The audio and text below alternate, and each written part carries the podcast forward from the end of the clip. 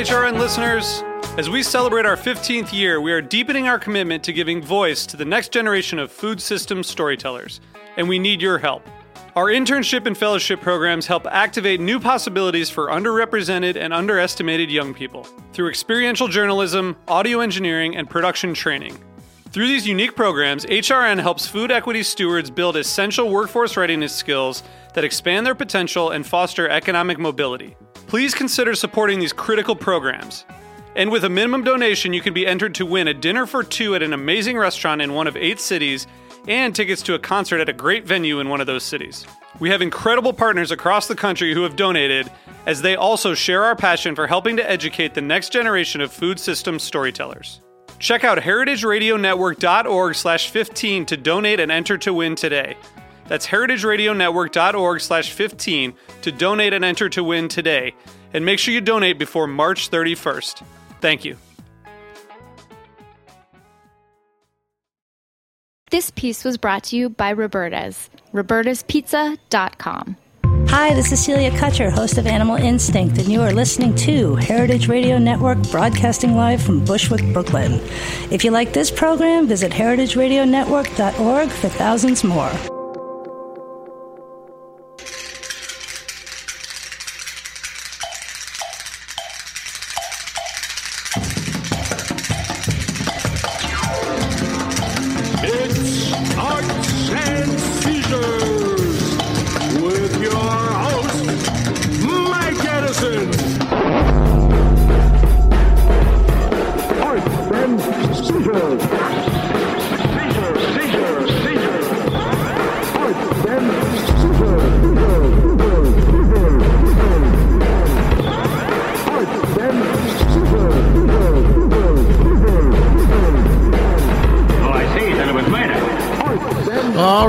Back streaming live from Bushwick on the Heritage Radio Network from Roberta's here on Arts and Seizures. And before we get into it, you know, you've all heard lots of filth and lots of fury. We've worked blue. We've done everything from punk rock and pornography to pro wrestling and pot on this show. But um, and always at the true beating heart of arts and seizures.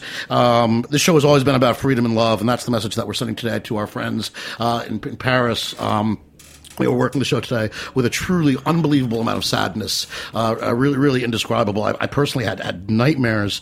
It hit so close to home. A room full of musicians, a band, just kids. It's just, it's just un- unfathomable, and um, it would be difficult to start the show without acknowl- acknowledging that. I mean, this is still, uh, it still weighs very, very heavy, and I'm sure it will for a long time. Um, that being said, I'm switching to my Joe Franklin voice to introduce you, Jesse, because I'd like. um, Going back in the annals. I'm going, I'm going back. I'm going, going way back. I know we're all, we're all feeling the same thing, and I know you guys are going to talk. You had a friend who, who, who was lost in, in this um, in the massacre in, in Paris, um, but um, as Joe Frank would say, I'd like to introduce a young man, a very talented young man. He's from the borough of Queens, which, as you know, is also home to many other talented musical personalities, Louis Armstrong and Kiss among them, and the Ramones. Uh, um, he's a very talented young man. He's bigger than big. He's big, big. So let's hear it for our friend Jesse Malin. Thank you, Mike. Thank you, Joe. And, Ghost uh, of Joe. and the ghost of Joe. Um, and uh, joining us today is also uh, Derek Cruz, who's uh, uh, brought his guitar along, and um, I understand you've been twir- twirling the knobs for uh, Jesse as well. Quite a bit, yeah. How you doing, Mike? I'm doing great. I'm really glad to have you here. We go, you know, Jesse and I go way back, uh, travel in the same punk rock circles since, um, you know, it's hard to imagine like these, uh, all ages shows when I was, you know, hanging friends with Reagan Youth, our mutual friend Dave, uh, insurgent of Reagan Youth. Uh, I guess we're a couple years older than you. So you were like, what, 14 when you were in a heart attack? We started when we were 12, actually. yeah, we played the CBGB's, those audition nights. You Right. could call up if you had original music, they would let you in. And we did a, a couple of those, came in from Queens and, like, you know, got scared of the Bowery, but we got used to it. And it's almost unfathomable, like going to see a 12 bunch of 12 year olds playing hardcore punk. Yeah, well, it started out more like Dead Boys Ramonesy stuff, and then suddenly we heard the Bad Brains and Circle Jerks and things like that. You know, even the Plasmatics were like faster than you know what we were used to. The Dickies, and you know, it started to speed up. Oh my god, the Plasmatics were incredibly fast. If you listen to those records now, I mean, and no one knew what to do with the velocity. I mean, I remember hearing it the first time, these bands, the Dead Kennedys, and it didn't make sense. And then you listen to it, and you know, your brains, it's like trying to catch up with a fastball. you know, you know, you know, eventually you could see it coming. Yeah, it was just like Motorhead or a fast Judas Priest song was around. But you know, really, once that started to change, then Heart Attack, um, became a trio, and we picked up the tempos. And you know, a lot of bands were, some bands were getting silly trying to outspeed each other, who was faster, and all that kind of bananas. But I think that when it gets so fast, you lose the, you lose the point. It doesn't quite swing the way.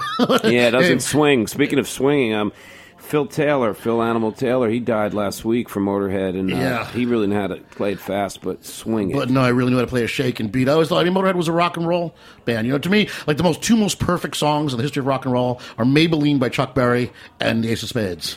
You know, to me, they're like they're like these like economical like like rock and roll songs where not a single note is wasted. The beat is shaking; It's like the perfect shaking thing. You know, Right, you know, it's about cars and gambling and girls, and even the guitar solo is like not a wasted note. It's just like this model of efficient rock and roll. it's a great thing you said. I, yeah. I totally back it.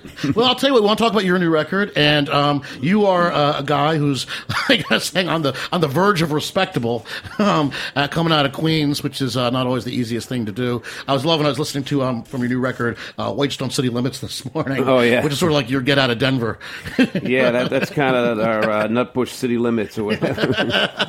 um, but I'll tell you what. Why don't you tell us about the new record, and we'll get right into uh, some music. we have a record out called Outsiders. It's the second one that uh, we've had out this year. First it was New York Before the War in April, and Outsiders just came out last month. Prolific motherfucker. Uh, I have a record out for five years. Love It to Life was the last record. So in those five years, D Generation reunion, St. Mark's social tours, and uh, some writing and recording. Yeah, we did both these records. Most of it was done in rural settings. The new one, Outsiders, was done in the Poconos in a studio called Velvet Elk. Did you record it in a heart shaped bathtub? Um, yeah, the what was that? The what, what's that? Love The Poconos. the, The the Mount Airy Lodge. Mount Airy Lodge, thanks. We yeah, we were close to that. No, um, but we did think about that a lot. Yeah, it's um, a bunch of songs. You know, Derek, who's with me now today here on the guitar and hanging out, laughing at your jokes.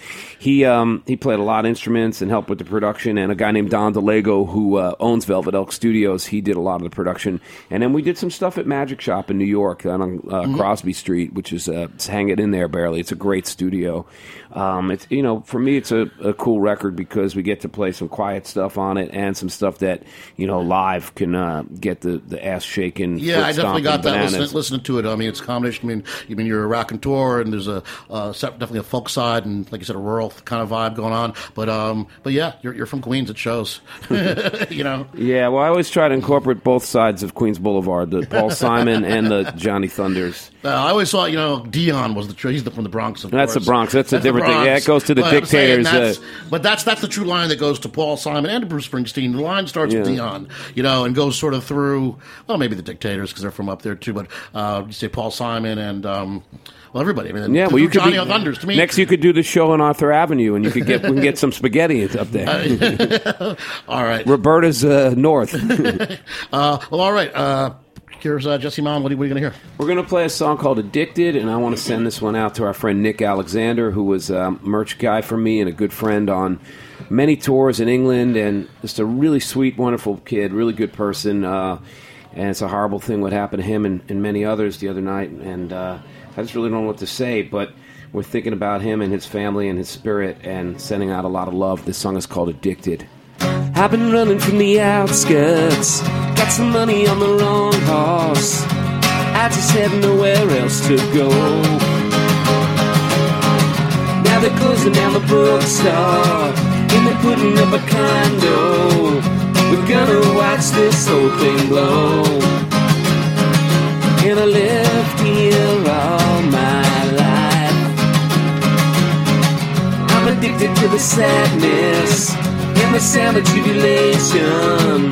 We never got to say goodbye. Well, they wanted his apartment, and they tried to steal his paintings. They were counting up the days until he died. And the band played on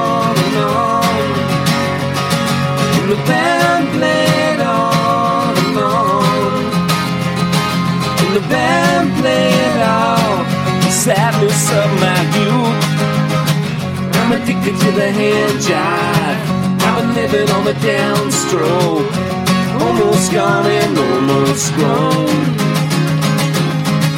I've been feeling like a bastard in the beauty of the moment. So alive and so long. And the band played on and on. The band played on and on. And the band played on the sadness of my youth.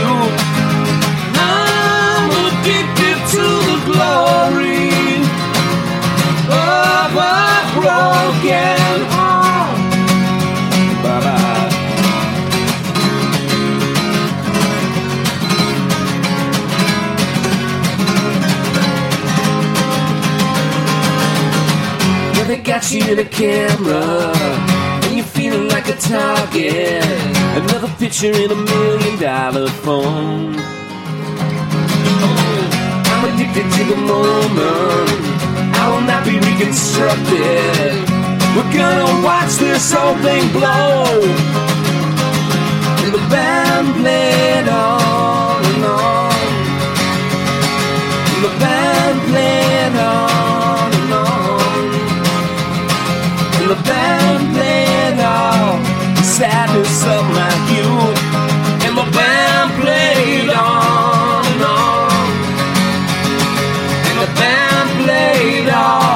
the sadness of my youth. Well, I lived here all my life. All right. I can take it. What's the new album called? The new album's called Outsiders. And it's out, and everybody can get it on uh, through various uh, All online sites of old uh, school conspiracy and assault and, and uh, old school plastic, those black shiny on things. vinyl, yeah. We sell vinyl, and they're in the shops. We just did some in stores at Vintage Vinyl and Looney Tunes in Long Island, and we're playing in New York actually um, in December. We're doing a Bowery Ballroom, and uh, we'll be selling the vinyl there. But I think it's like December 29th, um, kind of a holiday thing. Uh, looking forward to that. Um, speaking of vinyl, you uh, got back with D Generation uh, to do a vinyl thing uh, this year, right? For Record Um, Store it, Day? was, it was Record Store Day, yeah. It was in April. We did My uh, favorite Hallmark holiday. Queens of A and a song called Piece of the Action, and it was um, on our Velvet Elk record label too that we just started. And yeah, we have a whole D Generation record that's just being mixed. It's been recorded most of it for about two years, and, and now it's going to be. so that means we're going to look forward to seeing you guys coming back at it. Um, we'll have to do something to represent this record. yeah, I mean, the, everybody's still alive and well, as Johnny Winter would and, say. and talking to each other. Occasionally. Yeah, yeah. Uh, you know, I brief texting and. Uh, Man, I mean, you- when you guys uh, came out, I mean, you came out big. I mean, it all seemed to roll out big. The D Generation thing. I mean, I remember I left town for like a, you know a week to go on tour, and I came back, and all anybody was talking about was D Generation. Well, well, it was fun times. I mean, there was nothing going on here in the late '80s, early '90s that really we could connect with. I mean, maybe some bands on what was called a scum rock scene. there was, I guess that was pretty cool. And you know, a lot of people were kind of doing the rock LA thing, but we were. We were kind of trying to do something like a band we wished we could have saw in the '70s if we were old enough, you know, like our Dead Boys, Dolls, Stooges, Kiss kind of fantasy, but dealing with uh, you know modern day '90s issues. You know, we were growing up where I guess we were in our 20s it was like the war on drugs the war on sex the you know it was like the beginning of gentrification i guess. The, the whole giuliani thing was starting to bubble up in new york and we had a lot to sing about but we also wanted to have a good time. It, it kind of came out of a bunch of friends that grew up together that just wanted to you know play. Well, it makes a lot of sense, and that's what makes a style, right? You get to cherry pick the things you love, like whether it's the Dead Boys or Dion, and or Aerosmith or, or Kiss, and um, and you, you guys ended up playing with Kiss. yeah a lot of the things that you know we Speaking of great about- Queens bands, Yeah, the first thing I ever saw, probably first concert, was Kiss at the Garden. And you know, one day we ended up just supporting them on a whole tour, and one of the stops was uh, was Madison Square I, Garden. I was there. It was a, it was a great night. It was it was definitely reliving something. The Kiss show. yeah, it was know? weird because they were all in the old costumes and playing the old songs, so it was like a weird 1977 set list flashback. Basically, they're playing Kiss Alive. I think just the whole first double live record. Yeah. Like that was pretty much the set list, and it was like, okay, here come the flames, here comes the tongue, here comes the smoke. You know, here comes the dad, you know, cold gin jokes. they were pretty nice to us too. You know, I mean, after you've seen the show many nights, you start to, you know, I thought, oh, I'm going to watch this every night, but then after a point, you're like, all right, I know what the bit, I know what Paul's going to say here. I know. no, what, it's it's uh no, it's going to a Broadway musical because I, I went back to see him the second time they came around. I had so much fun, and it was like it was the same. It doesn't didn't really withhold like repeated Yeah. viewing, um, not in the same way that a Yoko Ono concert doesn't uh, stand up to repeated viewing, but um, I, it, was, it was a lot, lot of good fun.